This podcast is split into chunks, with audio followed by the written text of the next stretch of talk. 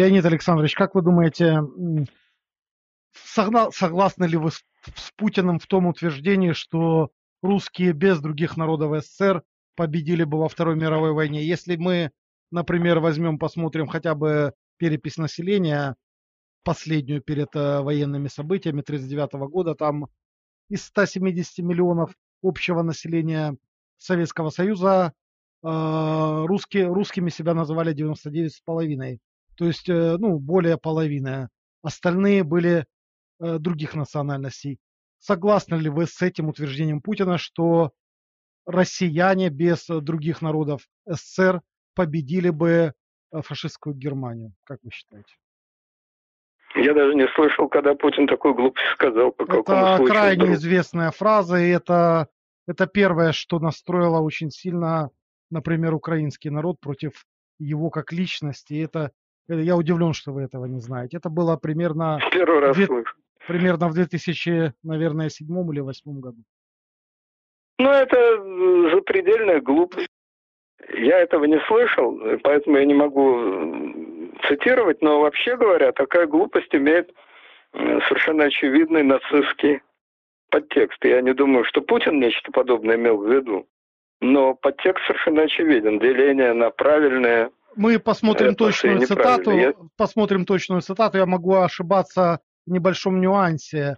Я не помню дословно, там было сказано русский, либо э, Российская Федерация, но тогда не было Российской Федерации. То есть, ну, получается, по-другому. Нет, Российская немножко. Федерация была, РСФСР. А, ну, Но дело совершенно да. не в этом. Вообще, сама идея делить значит, э, тех, кто воевал, это какая-то запредельная глупость. Э, и не просто глупость. Я удивлен, а что вы этого не знаете. Об этом говорили все. Этому были посвящены ток-шоу, передачи. Поразительно. Да, но я поздравляю ведущих этих ток-шоу. Это запредельная, постыдная глупость, удивительная просто глупость, особенно э, в исполнении Путина, потому что он же все время говорит, что э, русские и украинцы один народ, русские и белорусы один народ, и вообще СНГ – это наша, как говорится, природная зона влияния. Как это к черту зона влияния, если ты говоришь, да пошли вы нафиг, мы без вас справимся. Где ж тут зона влияния, где ж тут один народ?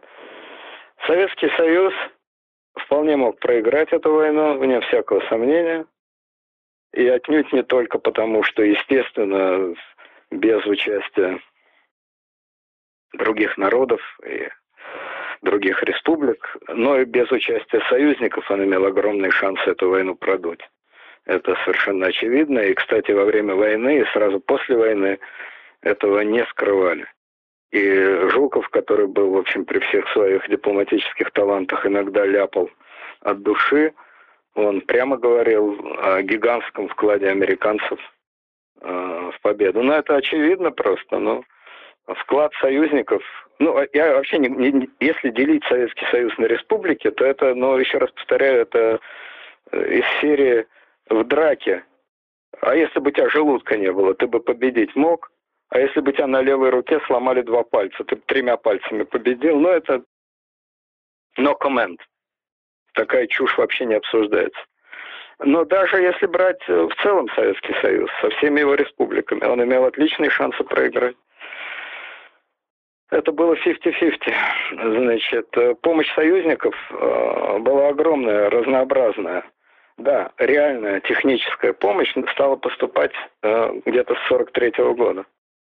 И тут тоже есть некий вопрос. Вопрос этот заключается в том, что в какой мере ведь 41-42 год это были годы, в общем, поражений. Ну, были там отдельные удачные контратаки, но в целом это были годы поражения, годы отступления, годы поражения. А в какой мере тот факт, что с 43 -го года пошли победы, связан просто с тем, что армия набралась опыта, командующие набрались опыта. Это были не те растерянные люди, которые в 41-м, значит, попали в мясорубку. В какой мере это связано с тем, что верховный главнокомандующий, товарищ Сталин, наконец понял простую вещь, что чем меньше он лезет, и чем меньше он дает ценные указания Жукову, Рокоссовскому и компании, тем лучше. И значительно поджал хвост. И стал визировать, но отнюдь не планировать. Это совершенно две разные вещи. Это тоже огромный фактор. Э, в какой мере это связано с тем, что ведь в начале войны, это тоже надо помнить, были огромные в народе, в русском народе, огромное настроение в пользу немцев. Все эти тонкости, о которых я вот говорил, э, нация рабов, э, пусть подыхают с голоду, лишь бы были рабами, это все интеллигентские тонкости. А народ, крестьяне, а советская армия была крестьянская армия, армия колхозников, народ знал, что колхозы – зло, что немцы так или иначе от колхозов освободят. И многие рассуждали так, что чем немецкий начальник хуже, чем советский начальник. Да и антисемитизм, который гнали немцы, имел прекрасные совершенно плоды давал, великолепно приживался, отнюдь не только в Прибалтике, отнюдь не только на Украине, отнюдь не только в других оккупированных территориях. Он прекрасно приживался по всему Советскому Союзу. Бей жида, палит рука, просит морда кирпича. Немецкая листовка. Другая немецкая листовка. Слева молот, справа серп. Это ваш прекрасный герб. Хочешь жени, а хочешь куй, все равно получишь.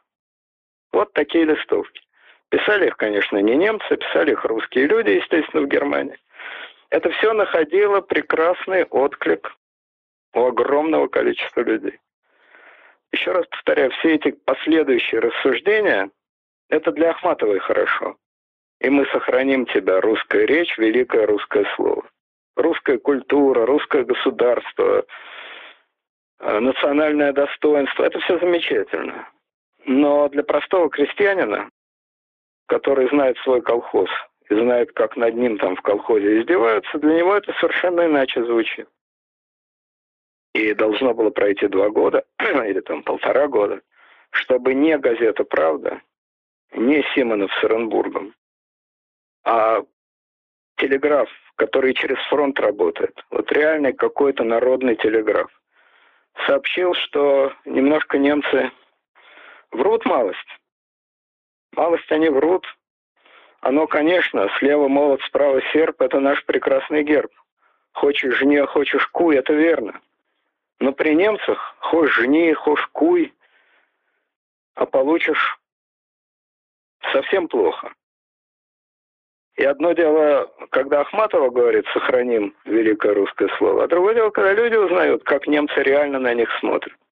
Как действительно на животных, как действительно на скотину, как действительно на навоз. Это все даром не проходит. Поэтому многое, конечно, психологически и по-всякому изменилось. Ну и, конечно, огромное значение имело то, что промышленность заработала во всю силу. Вот я говорю, мои родные, значит, э, если они там вкалывали по 14 часов, это же десятки миллионов людей вкалывали, это же не просто так. Это ж не, не стружку делали. Это все имело огромное значение. Но огромное значение, конечно, имело и то, что были союзники. Это имело военное значение. Потому что бесконечные бомбардировки изматывали Германию. Да, самые страшные бомбардировки пришлись на 45-й год, когда уже все было решено. Но и в 42-м, и в 43-м бомбили сильно, жгли военные заводы, жгли города. Это не давало немецкой промышленности работать в полную силу. Это сбивало ритм. Это первое. Второе. Все-таки, да, пусть небольшие силы, относительно небольшие, но все-таки э, сковывали немецкие силы и в Африке, где воевал Монгомери, и в Италии. Ну, правда, в Италии с 43 -го года. Это все сковывало немцев. Потом, в любом случае, они должны были держать достаточно большие войска во Франции, чтобы избежать Второго фронта. Это тоже их сковывало. Наконец, огромное значение имел психологический фактор и для русских, и для немцев. Ну, для русских я имею в виду для Советского Союза. И для Советского Союза, и для немцев знать, что ты воюешь против всего мира, это немцам было очень неприятно. Ну, конечно, против всего мира. Ну, что эти румыны и венгры? Ну, что это, союзники, что ли? И всякое французское отребье. Французские коллаборационисты. Мощная сила. А против вас Америка. Плюс Англия. плюс все колонии Англии. Да, понятно, что индусы или там пакистанцы много не навоюют. Но психологически это же э, давит. Мысль о том, что против вас весь мир. А у вас союзников, прости господи, румыны, э, да всякая шпана, которую наскребли в европейских странах. Половина за деньги, половина за то, чтобы у евреев золотые коронки изо рта вырывать. Вот такое воинство. Хороши союзнички. Влияло это? Влияло. И обратно для Советского Союза. Одно дело, мы одни, одни против всех. А другое дело, с нами Америка, с нами Англия, с нами все их союзники, куча стран. Это ведь психология, дух, войн, дух войны, дух армии. Это же имеет огромное значение. Так что союзники помогали отнюдь не только поставками значит, эм, техники и металлов и так далее, хотя это тоже имело большое значение. Вот эти студебекеры знаменитые, тушенка американская и так далее. Виллисы, да. Вот, нет, это нет, все имело сказал, значение, но прежде плохая всего... связь, я сказал ленд-лиз. А? Ленд-лиз я сказал, да. Ленд-лиз, да. Вот, Советский Союз мог выиграть один, а мог проиграть один. Это угадать невозможно. Если бы Сталин продолжал командовать, как он командовал а, в 41-м, разрабатывать планы операций, и командовали бы такие вояки, как абсолютные чмошники, Ворошилов, Буденный, Кулик такой был еще совершенно чмо, Мехлес такой, сталинский лакей. Вот эти люди э, принесли Германии больше пользы, чем э, хороший немецкий фельдмаршал. Пока командовали они, это, конечно, была катастрофа.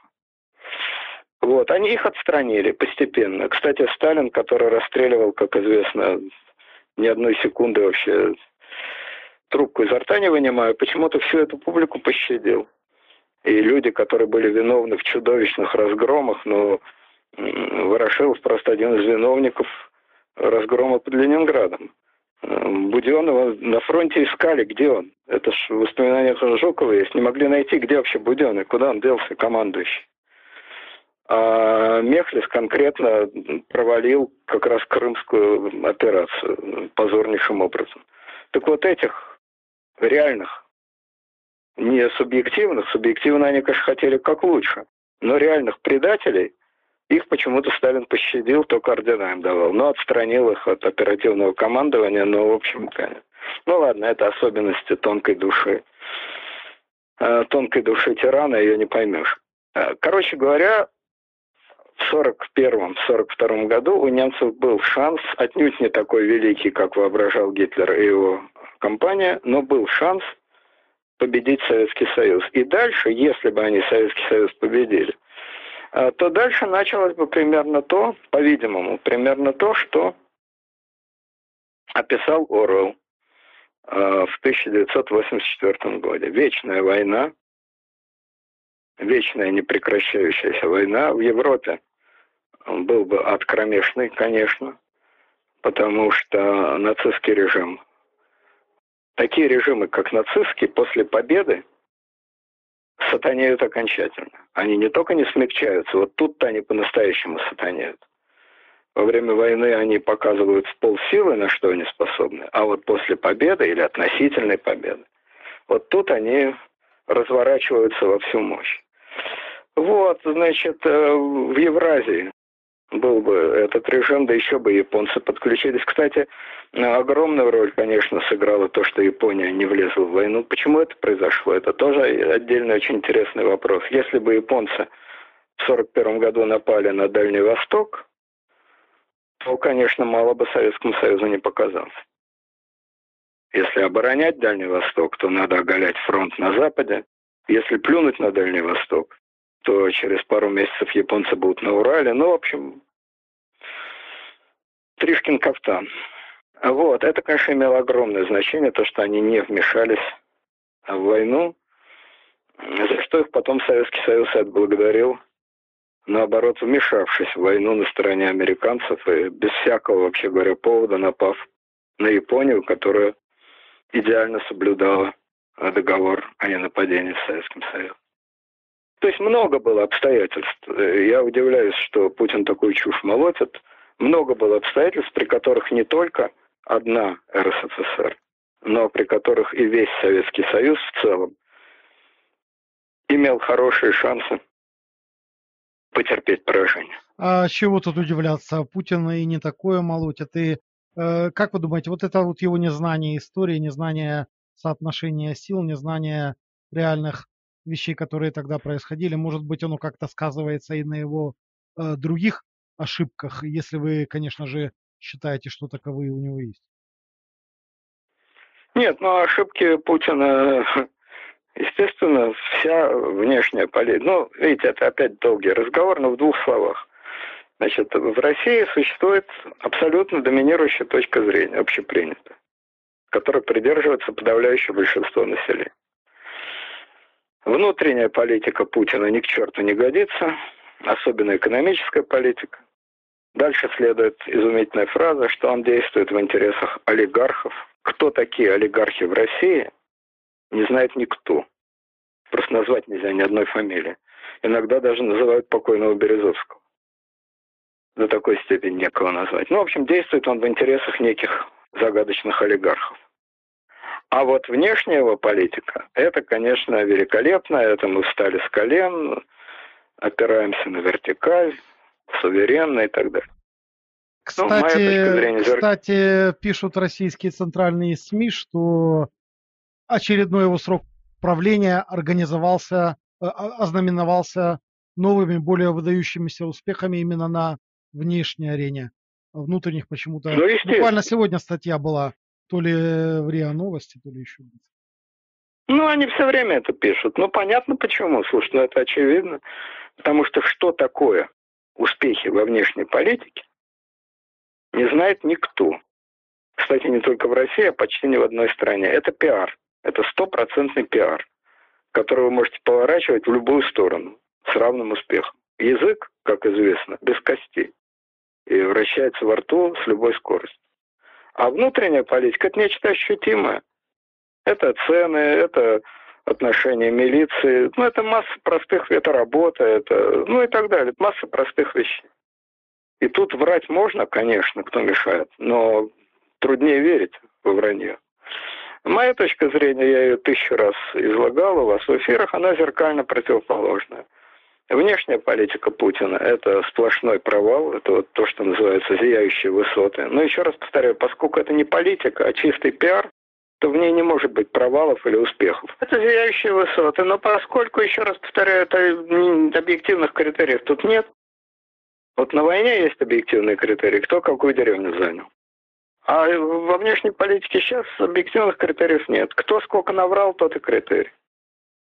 Вот, кто верит, кто не верит. Значит, это с точки зрения государственных интересов, это провал. Это, значит, санкции, это отвратительная репутация страны, это трудности для нормальных людей, которые хотят, допустим, бизнес какой-то делать с иностранцами, которые даже в смысле поездок определенные трудности. Ну, в общем, это испорчено максимально, что можно испортить, не доводя дело до крайности. До крайности он дело, конечно, не довел далеко, ни о каком э, реальном жестком противостоянии речи нет, но все, что можно испортить, не доводя до крайности, он испортил. Причем без единой на то причины, кроме, опять же, пиара, своего личного пиара. Его личный пиар на этом поднялся, это точно. Больше ничего.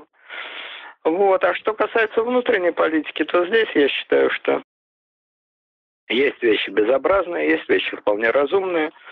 Мне кажется, что, например, финансовая политика очень разумная, которая ведется, по крайней мере, избавляет нас от инфляции. Есть много вещей и в государственном управлении, которые, с моей точки зрения, разумны, ну, значительно упростились масса бюрократических процедур. Вот мои знакомые тут оформляют документы разные по разным поводам. Они все в один голос говорят, что раньше такого близко не было. Действительно быстро, действительно без взяток. Это все факт. Вот. Но в целом, с точки зрения политического управления внутри страны, это тупиковая политика, которая приведет к слому э, путинской модели сразу после ухода Путина, что типично для России после ухода очередного царя происходит слом его системы. Вот, а внешняя политика просто личный пиар э, ценой э, государственных интересов. Ну, то, что называется использование служебного положения в личных целях. Но это все бесконечно далеко от 9 мая. И будет еще, я думаю, не один повод. А, Леонид Александрович, чтобы, чтобы закруглить тему внешней политики, связанной с 9 мая, как вы думаете, почему в этом году к Путину в Москву на 9 мая никто не приехал? Ну вот потому и не приехал, что он сделал для этого все, что мог, переругался со всеми бывшими союзниками. Бывшими я имею в виду не теми, которые в 45 году были, это понятно, а с теми, которые были еще в начале 2000-х. Переругался с ними на ровном месте совершенно. Ну, кто мог приехать-то? Только что лидеры СНГ. Но я так понимаю, что и там все непросто. Значит, во всех странах СНГ э, там, значит, в этот день отмечают День скорби. И я что-то не думаю, что тамошние лидеры побросают свое население, свой день скорби и помчатся в Москву отмечать победу. Тем более, что, еще раз повторяю, в СНГ как-то победу, именно как победу, никто не отмечает. Вот тут Путин абсолютно прав, когда он говорит, что победа вся, именно ощущение победы, победы Советского Союза досталась одной России, одной Российской Федерации. Но это выбор самих республик, никто же не мешает им отмечать победу. Они ее не отмечают. Они отмечают День памяти, День скорби. Ну, ничего они в день своей памяти и своей скорби помчаться в Москву, стоять рядом с Путиным, на черт им это надо.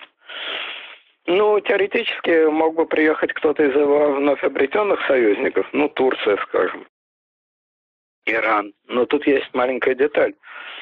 А, во время войны Турция де-факто была союзником Германии, а отнюдь не коалиции. А уж про Иран и речи нет. Почему Тегеранская конференция в 1943 году была в Тегеране? Потому что войска Советского Союза и Англии, по-моему, или американцев, нет, кажется, Англия, просто взяли, оккупировали нафиг Иран и все. Не задавая лишних вопросов о том, международное право, не международное право. Иран, как и большинство стран Ближнего Востока, были союзниками Гитлера. С ними разговор был короткий. Вот, поэтому уж кому-кому, а нынешним союзникам Путина отмечать тут совсем нечего. Так вот, поэтому и в изоляции в прошлый раз. А как там с северными корейцами по этому поводу? А северным корейцам какое дело до этой войны? Они и знать не знают. У них своя свадьба. У них была война с Японией, там была жуткая тоже война. Если в Европе погибло по разным значит, оценкам, но это зависит от того, сколько ну, считать в Советском Союзе. Если считать, что в Советском Союзе погибло около, как мне кажется, около 20 миллионов, то в Европе, значит, порядка 30-35 миллионов. А в Азии, на Дальнем Востоке, ну, миллионов 20 как минимум. Там были свои совершенно жуткие дела, и в смысле жестокости, и в смысле истребления населения японцы немного уступали немцам. У них не было Холокоста, не было идеи истребления какой-то нации под корень просто так. Это правда.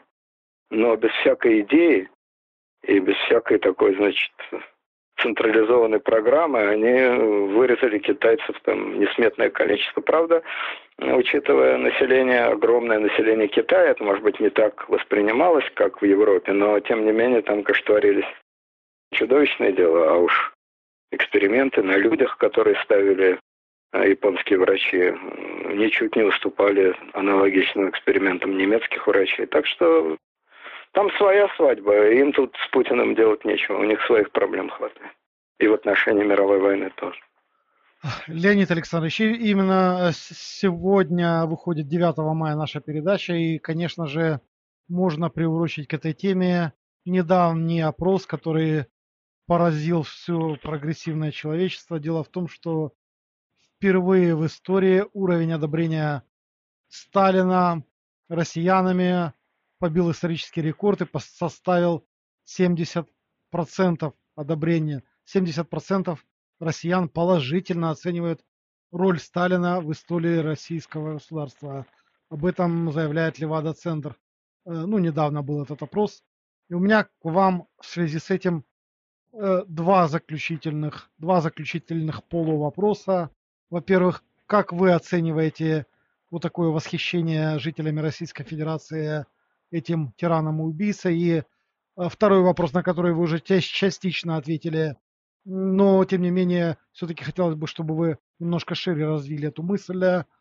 Если бы не Сталин, а другой руководитель, например, там Бухарин или Ленин был бы еще жив, как бы развивались при других руководителях, там Рыков, я не знаю, уже это уже вы пофантазируете, при других руководителях, как бы развивались э, события в после 22 июня 1941 э, года, как вы считаете? Ну, во-первых, давайте я на второй вопрос отвечу. Во-первых, э, не было бы с большой вероятностью, просто не было бы войны. Дело Почему? в том, что... Э, объясняю. Дело в том, что Вторая мировая война – это, конечно, э, плод творческого воображения одного единственного человека. Плод творческого воображения Гитлера. Его сверхъестественной воли и его сверхценных идей. Тут сомнений никаких нет. Каким образом а, произошло это чудо, что фактически малограмотный, а уж формально вообще никто стал э, не просто во главе государства, подумаешь, канцлер, тоже мне фигура, а стал богом, вождем и бог знает кем Германии, это отдельный тоже невероятно интересный вопрос, о котором можно говорить много часов. Да, я надеюсь, говорить мы когда-нибудь сделаем такую передачу на эту тему. Да, говорить это не значит, что есть ответ на эти вопросы. Можно только ставить все новые и новые вопросы, потому что это действительно чудо. Это чудо. Впервые, первый последний раз в немецкой истории человек, ну вот действительно, э, из народа, слуга народа. Только не учитель Голобородько, а человек э, абсолютно, значит, э, ничего не имевший никакого социального лица, он даже не был до поры до времени гражданином Германии. Вот. Человек явно бесноватый, явно неадекватный, окруженный пристранной публикой.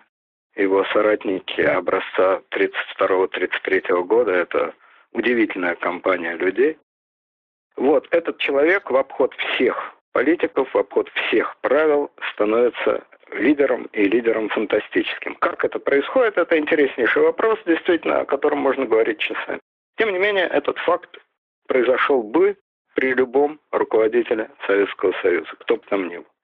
Ну, тоже и на эту тему есть некие разногласия, потому что, конечно, Гитлеру очень помогала, реально помогала политика Коминтерна. Коминтерн делал все от него зависящее, чтобы стравливать коммунистов с социал-демократами. Правда, социал-демократы сами ненавидели коммунистов. Но, короче говоря, вот эта несгибаемость Коминтерна, она, конечно, помогла э, Гитлеру. Но главная помощь, безусловно, была не в этом. И он бы, я думаю, по-любому э, к власти пришел. А вот дальше, э, дальше события могли развиваться совершенно по-разному. И более того, э, в 1935 году была реальная казалось, что есть реальная возможность а, союза между Советским Союзом и западными демократиями против Германии.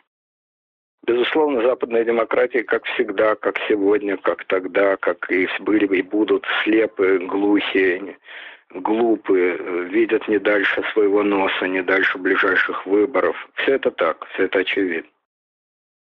Э, они недооценивали, то недооценивали опасность Гитлера, то впадали в панику и в ступор, э, метались из стороны в сторону. Это все факт. При этом западные капиталисты активно помогали Гитлеру, это тоже факт. Заводы строили, там, Форд один чего стоил, да и не только Форд. Ну, в общем, все американские капиталисты вкладывались, поэтому их помощь Гитлеру была огромной. Но какой бы ни была помощь э, западных капиталистов Гитлеру, западные правительства все-таки понимали, все-таки понимали, что это страшная опасность. Они ее недооценивали, они не могли до конца понять, разгрызть, они часто впадали в панику и наоборот в эйфорию. Просто приведу один пример, один единственный, но очень интересный. Значит, э, Гитлер в 1934 или 1935 году провел такие действия, которые назывались «мирное наступление». Он выступал э, много раз и говорил одно и то же. Меня обвиняют в том, что я готовлю войну. Меня. Меня обвиняют те люди, которые войну видели на карте, флажки переставляли. Я солдат. Меня травили газами. На моих глазах убивали моих товарищей. Я знаю о войне то, чего эти господа в страшном сне привидеть не могут. И я разжигаю войну, и мне нужна война. Я ненавижу войну. Я солдат. Я знаю, что такое война. Я против войны. Я немецкий националист, настоящий немецкий националист. Зачем мне захватывать чужие территории? Зачем мне захватывать чужие государства? Чтобы мучиться с людьми, которые будут ненавидеть Германию? Чтобы сталкиваться с их сопротивлением? Чтобы тратить лучшие силы немецкого народа на борьбу с другими народами? Моя единственная цель – собрать все немецкие земли, собрать всю немецкую расу и строить немецкое национальное государство, абсолютно не интересуясь тем, что происходит за его границами. Кто там живет, как там живет, это их дело. Я в чужие дела не лезу. Единственное, что я прошу, не лезьте в мои дела. Все. Мы строим свою национальную Германию. Никаких других целей у нас нет.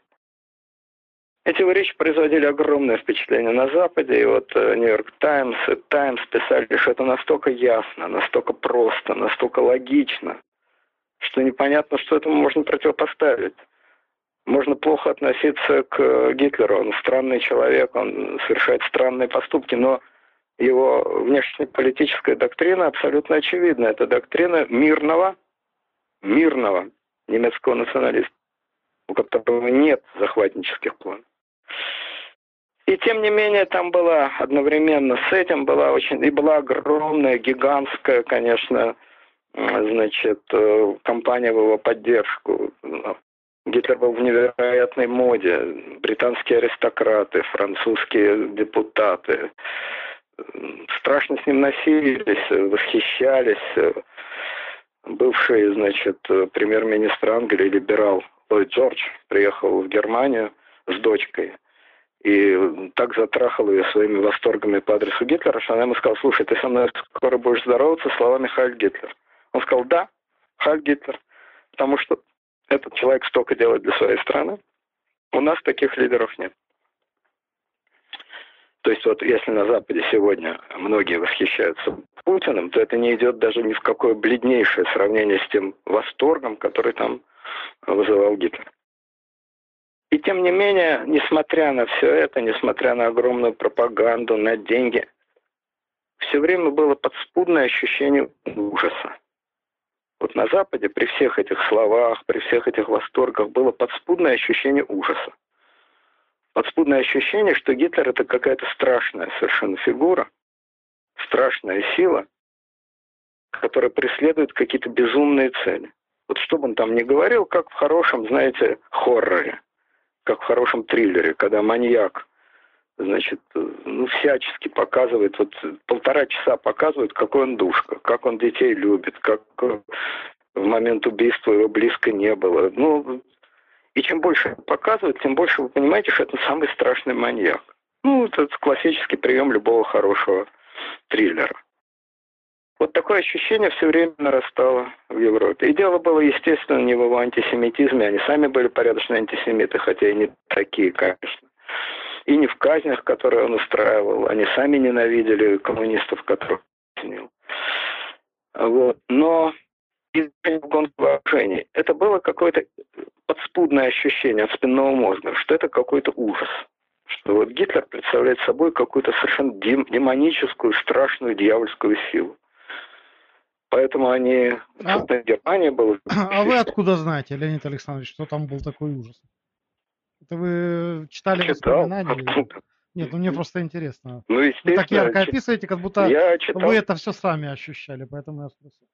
Нет, но я читал огромное количество книжек на эту тему. Там невероятное количество и книжек, и, значит, статей. Понятно, понятно. Продолжайте. Ну, я говорю, об этом можно говорить много часов можно об этом рассказать. Ну вот вам, например, пример, что в 1934 году как известно, была ночь длинных ножей. Гитлер отдал приказ э, там, убить много людей, но все это ерунда, эти люди никого не интересовали.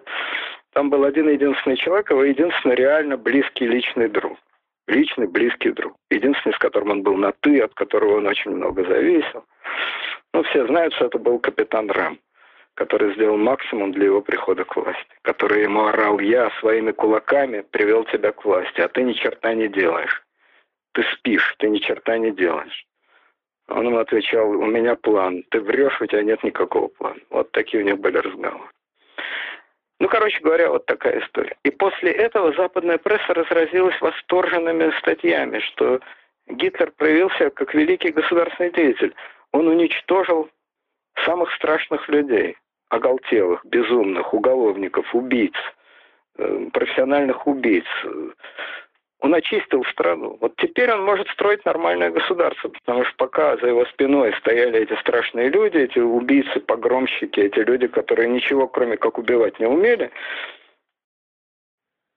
и только очень немногие писали, что о чем вы говорите. Гитлер, не моргнув глазом, приказал убить единственного человека, с которым он был в близких личных отношениях не моргнув глазом, отдал приказ об убийстве своего ближайшего друга. Чего же после этого от него могут ждать все другие люди? О чем после этого вообще можно говорить с таким человеком? Для него нету вообще никаких табу. Они просто не существуют. Ну, там много есть. Много есть очень интересной на эту тему литературы. Я тем, кто интересуется, советую почитать и Ширера, Э, взлет и падение Третьего Рейха и Гейдена, значит, историю фашизма в Германии. Э, ну, это такие фундаментальные. Но есть еще тысячи книг, но я могу, так сказать, ну что я вам буду сейчас два часа рассказывать об этом. Это действительно очень интересно. Короче, огромного количества людей, еще раз повторяю, отнюдь не только левых э, интеллигентов. Хотя левые интеллигенты на Западе всегда представляли немалую силу, безусловно. Но отнюдь не только у левых интеллигентов и отнюдь не только у Черчилля. Лично Черчилля, хотя Черчилль тоже был не последний человек. И, значит, э, но его часто обвиняли, что он чудак какой-то, что он свихнулся, у него германофобия. У многих людей Гитлер вызывал ужас. Они понимали, что они столкнулись с каким-то необъяснимым явлением.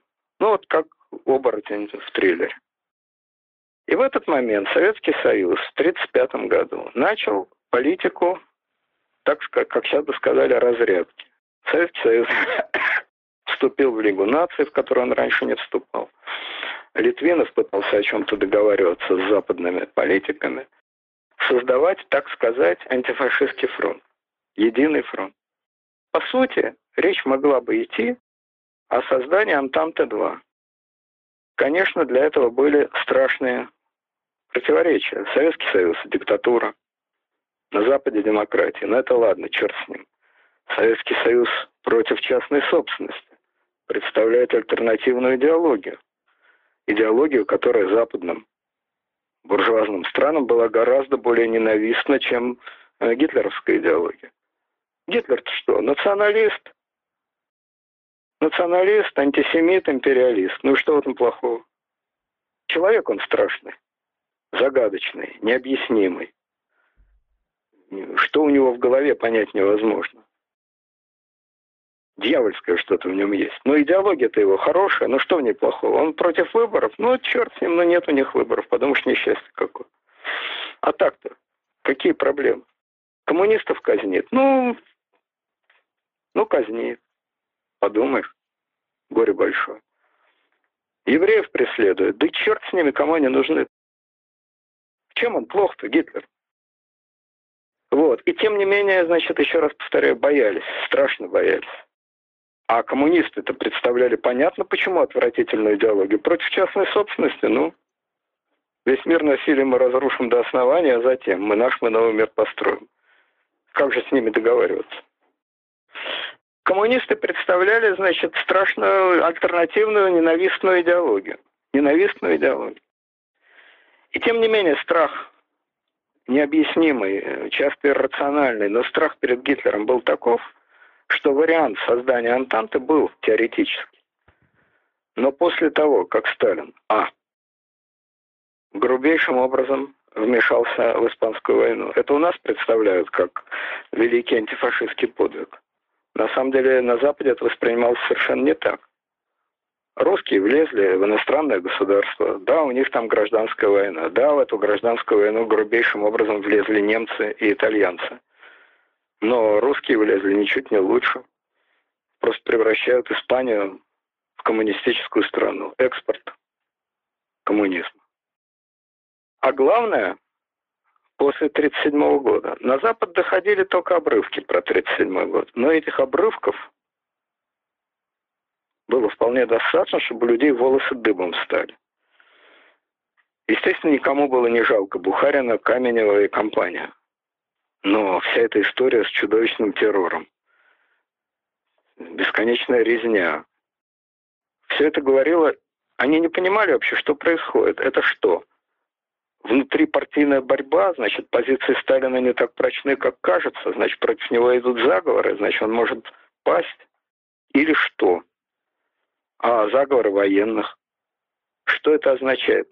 И, наконец, все на Западе исходили из того, что этот террор страшно ослабил Советский Союз. В общем, короче говоря, 1937 год максимально испортил и без того ужасную репутацию Сталина. Еще раз повторяю, никому было не жалко Бухарина, Зиновьева, Тухачевского и прочих. По ним точно так же никто не страдал, как никто не страдал по раму и компании. Но приемы, которые применял Сталин, вызывали на Западе ужас. Не меньший ужас, чем поведение Гитлера. И иметь дело с таким человеком, это было трудно, это было страшно. Тем более, что сам Советский Союз вихлялся то туда, то сюда. И вот все эти переговоры, которые велись в 1939 году, их, конечно, срывали обе стороны. Их срывал Запад, который боялся идти на контакты с Советским Союзом, и их срывал Сталин, который не хотел контактов с Западом. Ну и кроме того, надо иметь в виду еще замечательный польский фактор. Поляки проявили себя в 30-е годы во всей красе. Они ненавидели Советский Союз. Страшно ненавидели. И считали главной опасностью Советский Союз. А такую маленькую опасность, как Гитлер, они просто слегка проморгали. И когда они вдруг в 1939 году, буквально в 1939 году, когда вдруг они заметили, что опасность-то вовсе не с Востока, а опасность-то как раз с Запада, Тут уж было поздно. А до этого они делали все от них зависящее, чтобы никакого союза новой Антанты не было. Ну, в частности, речи быть не могло о том, чтобы Польша вступила в какие бы то ни было договорные отношения с Советским Союзом. Как и Советский Союз ни при каких условиях не хотел бы вступать в договорные отношения с Польшей. А какой же может быть союз с Англией и Францией без Польши? Значит, Польша против, а Польша была договорами связана с Англией и Францией. Польша против Советского Союза, а Англия и Франция вступят э, в союз с Советским Союзом через голову Польши, что ли? Короче говоря, и внутренняя политика, террор, и внешняя политика, колебания Советского Союза была как минимум столь же глупа и столь же на руку Гитлеру, сколь политика западных стран. Ну а потом пакт, совершенно безумный пакт, абсолютно безумный пакт, который ничего не дал Советскому Союзу, вообще ничего. Никаких гарантий безопасности, естественно, пакт с Гитлером, бумажка, которую Гитлер подписал. Важный, важная гарантия безопасности. Чего-то это мне напоминает. Который ничего. В Будапеште что-то напоминает. Ну, Будапешт это вообще просто Филькина грамота, которая даже юридической силы не имела никакой. Так, там протокол о намерениях. А пакт-то вроде был как бы государственный пакт, но чего стоит пакт, подписанный двумя такими партнерами? Вот, но, значит, Кстати, дело не в этом. извините, а, по, по Будапешту недавно узнал интересную подробность. Оказывается, там не было жесткого требования к, к Украине отдавать ядерное оружие. Это была чисто э, инициатива Киева абсолютно. Там было ну, не, не распространение надолго... жестко поставлено, а передач не было. Ну, это другая, опять же, тема. Это еще отдельно, отдельный разговор, что такое ядерное оружие, было ли оно у Украины, потому что железяки это не оружие, оружие это система управления. Ну, неважно, это еще на, на полчаса разговор. Не об этом речь. Речь о том, что политика Сталина была серией нелепых импровизаций, нелепых импровизаций в исполнении тирана – Западная политика – это тоже была сеть нелепых импровизаций, но в исполнении демократических правителей, которые просто амплитуда колебаний была меньше. А у Сталина, как у тирана, она была неограничена. Что хочу, то и делаю. А в результате этот пакт, которым он страшно гордился, надеялся, что он приведет к войне. К войне, естественно, привел. Вот. Э, только война была совсем не та, о которой Сталин думал. Значит, если бы во главе Советского Союза стояли не э, капризные тираны, а элементарно считающие люди, то, естественно, такую внешнюю политику они проводить бы не могли. Значит, если бы у Советского Союза была какая-то последовательная политика, ну, просто ясное понимание, кто для вас представляет опасность, как ранжируются эти опасности, с кем война возможна, с кем война невозможна. Это первое. Второе. Если бы во главе Советского Союза стояли люди психически адекватные, недальновидные, никакие просто психически адекватные. То есть люди, которые не устроят у себя дома резню, резню у себя под кроватью. Истребление огромной части правящей элиты, что производит дикое впечатление в мире, что в значительной степени ослабляет страну, что, кстати, парализует армию, потому что тот паралич, который в армии был в 1941 году, во многом связан с диким страхом нарушить хоть малейшее указание сверху и так далее. Кстати сказать, а, когда Гитлер а, убил Рема, у него-то был для этого полный, у него-то был полный смысл, это был абсолютно рациональный поступок. Он, кстати, его много раз уговаривал. Не делай, не делай этого. А Рэм пер как танк. Он хотел быть всего-навсего, с одной стороны, командующим штурмовыми отрядами, а с другой стороны, еще и военным министром, пустячок. Соединить это в одном лице. А Гитлер тогда кто? Денщик, барабанщик начальник пиара. Вот ведь в чем была проблема. Это была реальная проблема. Ему он был вынужден, он, Гитлер, был вынужден пойти на это убийство. А Сталин-то абсолютно просто так, вообще без всякой цели. Ему-то никто не угрожал. От него-то никто ничего не требовал. Просто безумный параноидальный всплеск, который, конечно, нанес максимум урона и внутри страны, и вовне страны. И те же самые отношения с Польшей. Да, поляки вели себя по-идиотски, мягко говоря, по-идиотски. Не видели главного врага, видели врага там, где его не, значит, видели друга в Гитлере, ну и так далее. И тем не менее, при разумной, при вменяемой политике можно было выстроить отношения с поляками. Если бы Советский Союз, оставаясь социалистической страной, оставаясь диктатурой и так далее, и так далее, сумел бы последовательными действиями выстроить какую-то антанту, то Второй мировой войны просто не было бы. Потому что какой бы Гитлер не был, он бы мог отдать эти приказы. Но немецкие генералы на два фронта воевать бы не стали. По крайней мере, в 1939 году бы точно не стали. Они помнили, что такое война на два фронта, и это было для них невозможно. Он был бы заперт в своей мышеловке, в своей ловушке. А вся экономическая политика Германии к 1939 году, все его так называемые экономические успехи, строились на одном, на ожидании войны.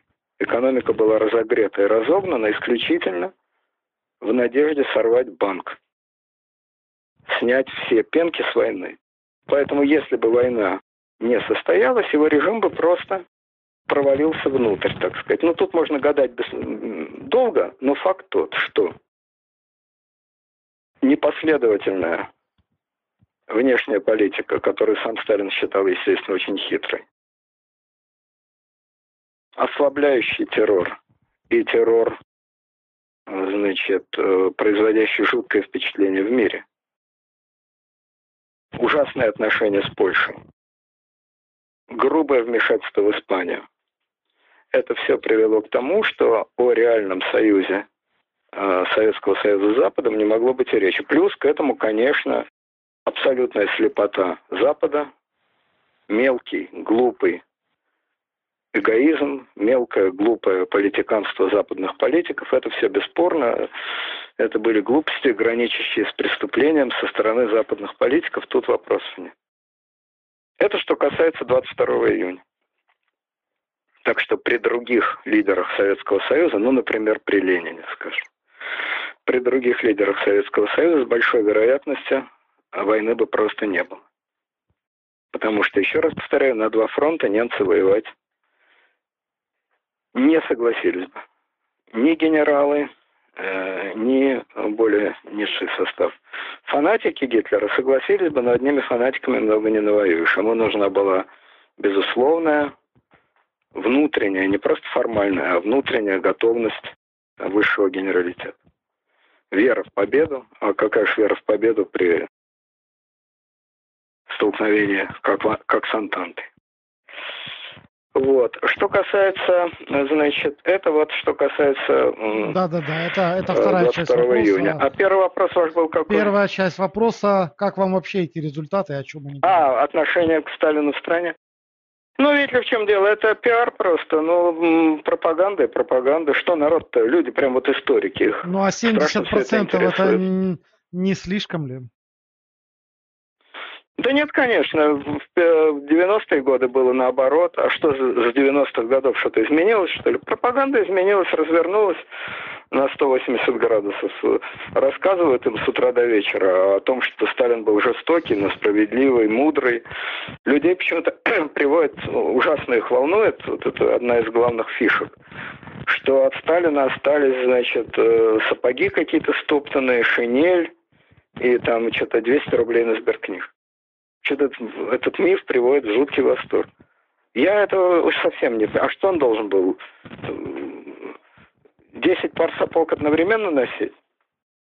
Это, значит, э, почему-то всех приводит в жуткий восторг, в такой сентиментальный восторг. На фоне дворцов Путина, Сечина и компании вот эти его, значит, стоптанные сапоги.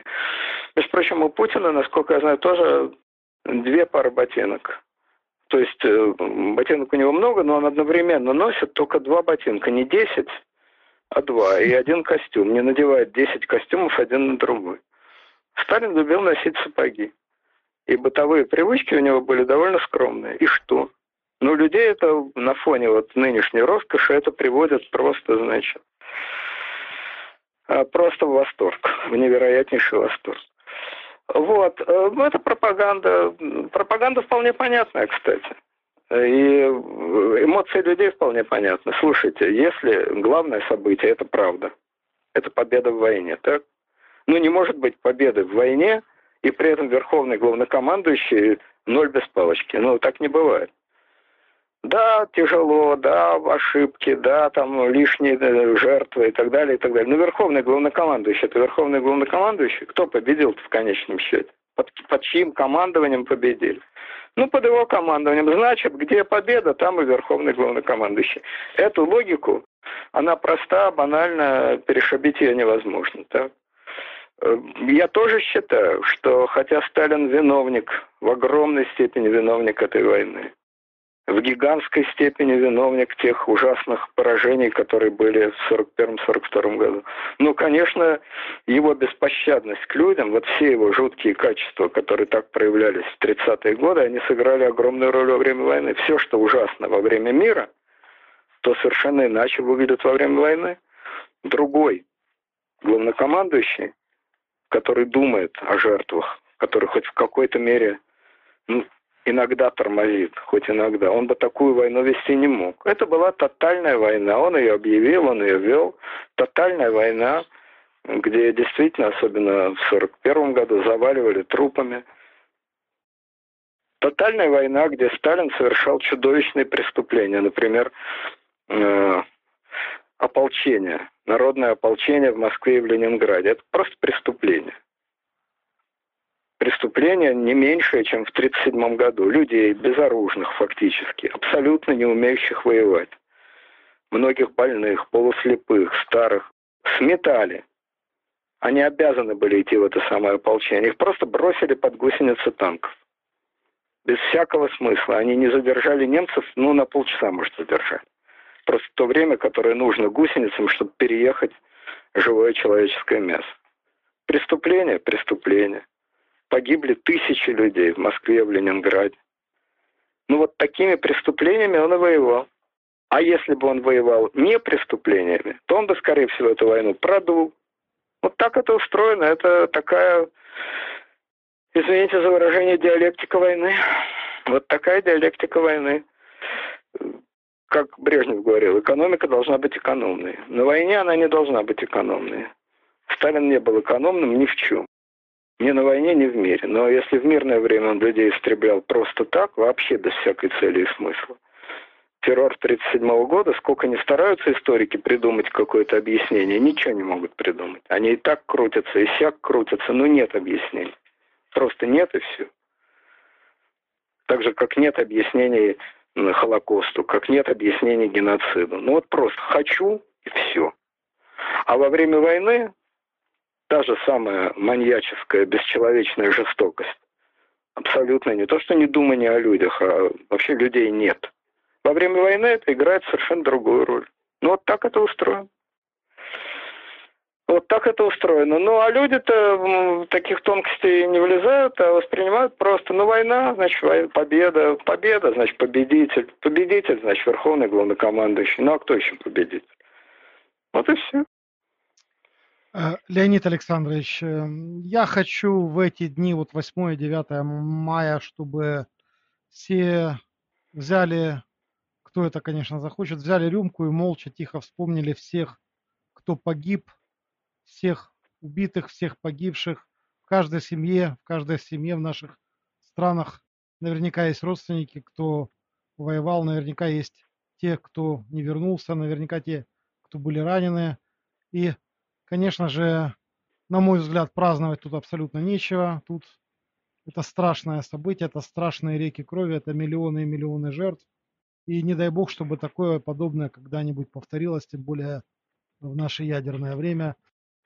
Да, а вот тут я хотел бы внести э, некоторую ясность э, с моей точки зрения и закруглить все сказанное. Значит, отмечать, праздновать или не праздновать – это сугубо личное дело, так же, как сугубо личное дело э, пить, не пить, что пить и так далее. Зависит это от миллиона вещей, в том числе от истории семьи, там, например, ну и так далее.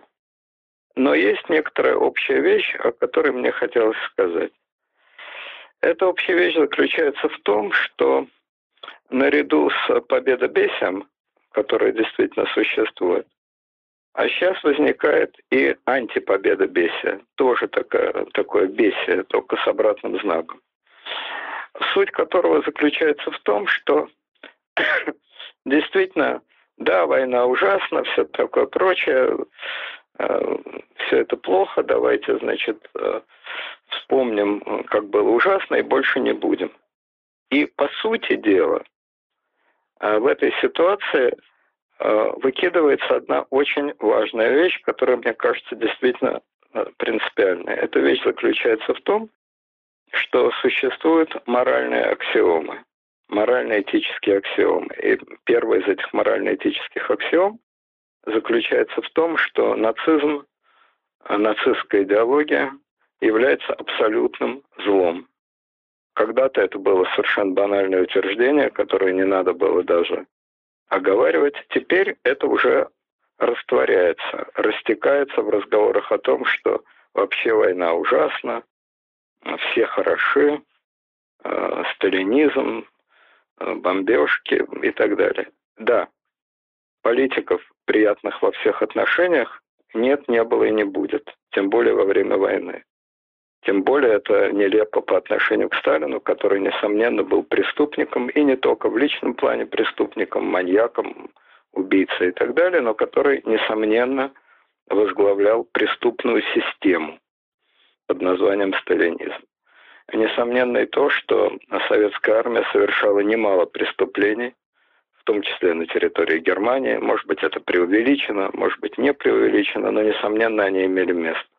Так же, как преступления совершали, кстати, и союзники, потому что многие бомбардировки были явно неадекватной ситуации и так далее. Вообще война – это действительно преступление. Но самое главное заключается в том, что надо уметь не делать все одним серым цветом, а различать четко. Есть основное базовое а, зло времен войны, абсолютное зло, это зло называется нацизм. А, это, кстати, зафиксировано даже юридически, я имею в виду приговор Нюрнбергского трибунала, это базовое зло.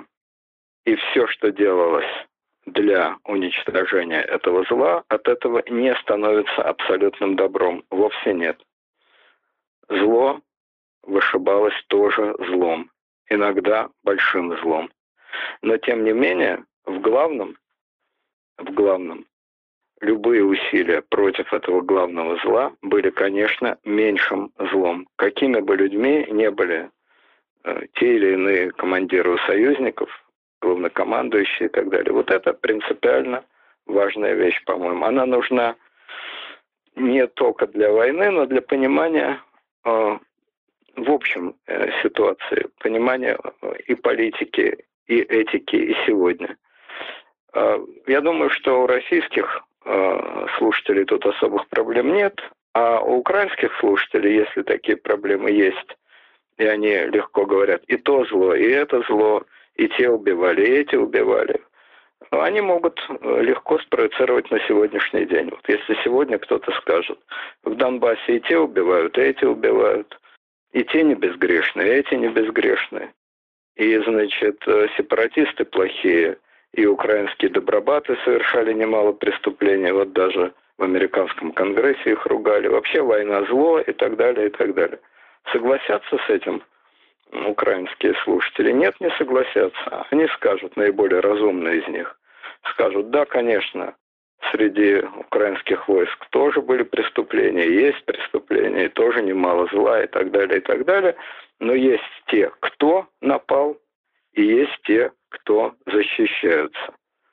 Есть агрессор, а есть жертва агрессии. Так вот, ровно то же самое, только в миллион раз в более сильной форме относится, конечно, Э, к Великой Отечественной войне. При том, что это было не просто нападение, а нападение вполне логичное, нападение с целью реализации вполне определенной, очень четкой идеологии. Идеологии расизма, идеологии деления людей по сортам, идеологии, которая прямо, твердо и логично внутри себя говорила, что люди господа, имеют право иметь людей рабов и уничтожать людей вообще ненужных. Вот это абсолютное зло XX века, и одна из главных задач XX века заключалась в том, чтобы это зло по возможности искоренить.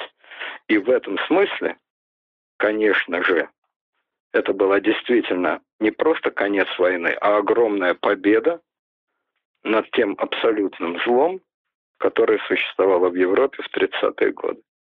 И это, эту победу можно праздновать, можно не праздновать, это дело каждого отдельного человека, но осознавать, что не все кошки серы, а бывают кошки разного цвета. И не все одинаковые, а есть зло абсолютное, от которого ведется отсчет, это, мне кажется, очень важно просто для правильного представления об окружающем мире. Леонид Александрович, я, с вашего позволения, тоже себе позволю еще одну заключительную реплику. Я хотел бы прояснить свою позицию, когда я говорю, что для меня это не праздник ни в коем случае. Э, дело в том, что я, хотя и не такой убеленный сединами человек, как вы, но я прекрасно помню 70-е годы, когда мы с отцом ездили на нашу малую родину, откуда наши деды. Один мой дед э, был ранен, был в плену, долго не мог попасть назад домой в Украину и где-то в 46-47 году все-таки вернулся. Второй дед мой, он ушел на фронт в 41 году и так и не вернулся. Он пропал без вести, до сих пор никто не знает, где он и что с ним. И я прекрасно помню, когда в 70-е годы мы приезжали э, на могилы наших предков, 9 мая садились все на земле за длинной за длинным импровизированным столом, который был прямо на земле. А перед тем, как сесть длинным рядом за газетки на землю, собирался траурный митинг. Митинг называли всегда траурным на кладбище от слова траур. Какой траурный митинг может быть в праздник? Да, это был знаменательный день, но, к сожалению, праздником я его считать не могу. И люди просто молчали, некоторые ветераны просто плакали и выпивали эту горькую чарку. Я не помню, чтобы кто-то что-то особо праздновал. Я буду вспоминать этот день, как вспоминали мои предки. Вот все, что я хотел уточнить. И давайте тогда на этом закончим, если вы не возражаете. Да, да. А вам большое спасибо за то, что вы сделали эту огромную передачу для нас сегодня. Мы говорили с вами. Да, я прям, ну, она такая, она длинная, как война.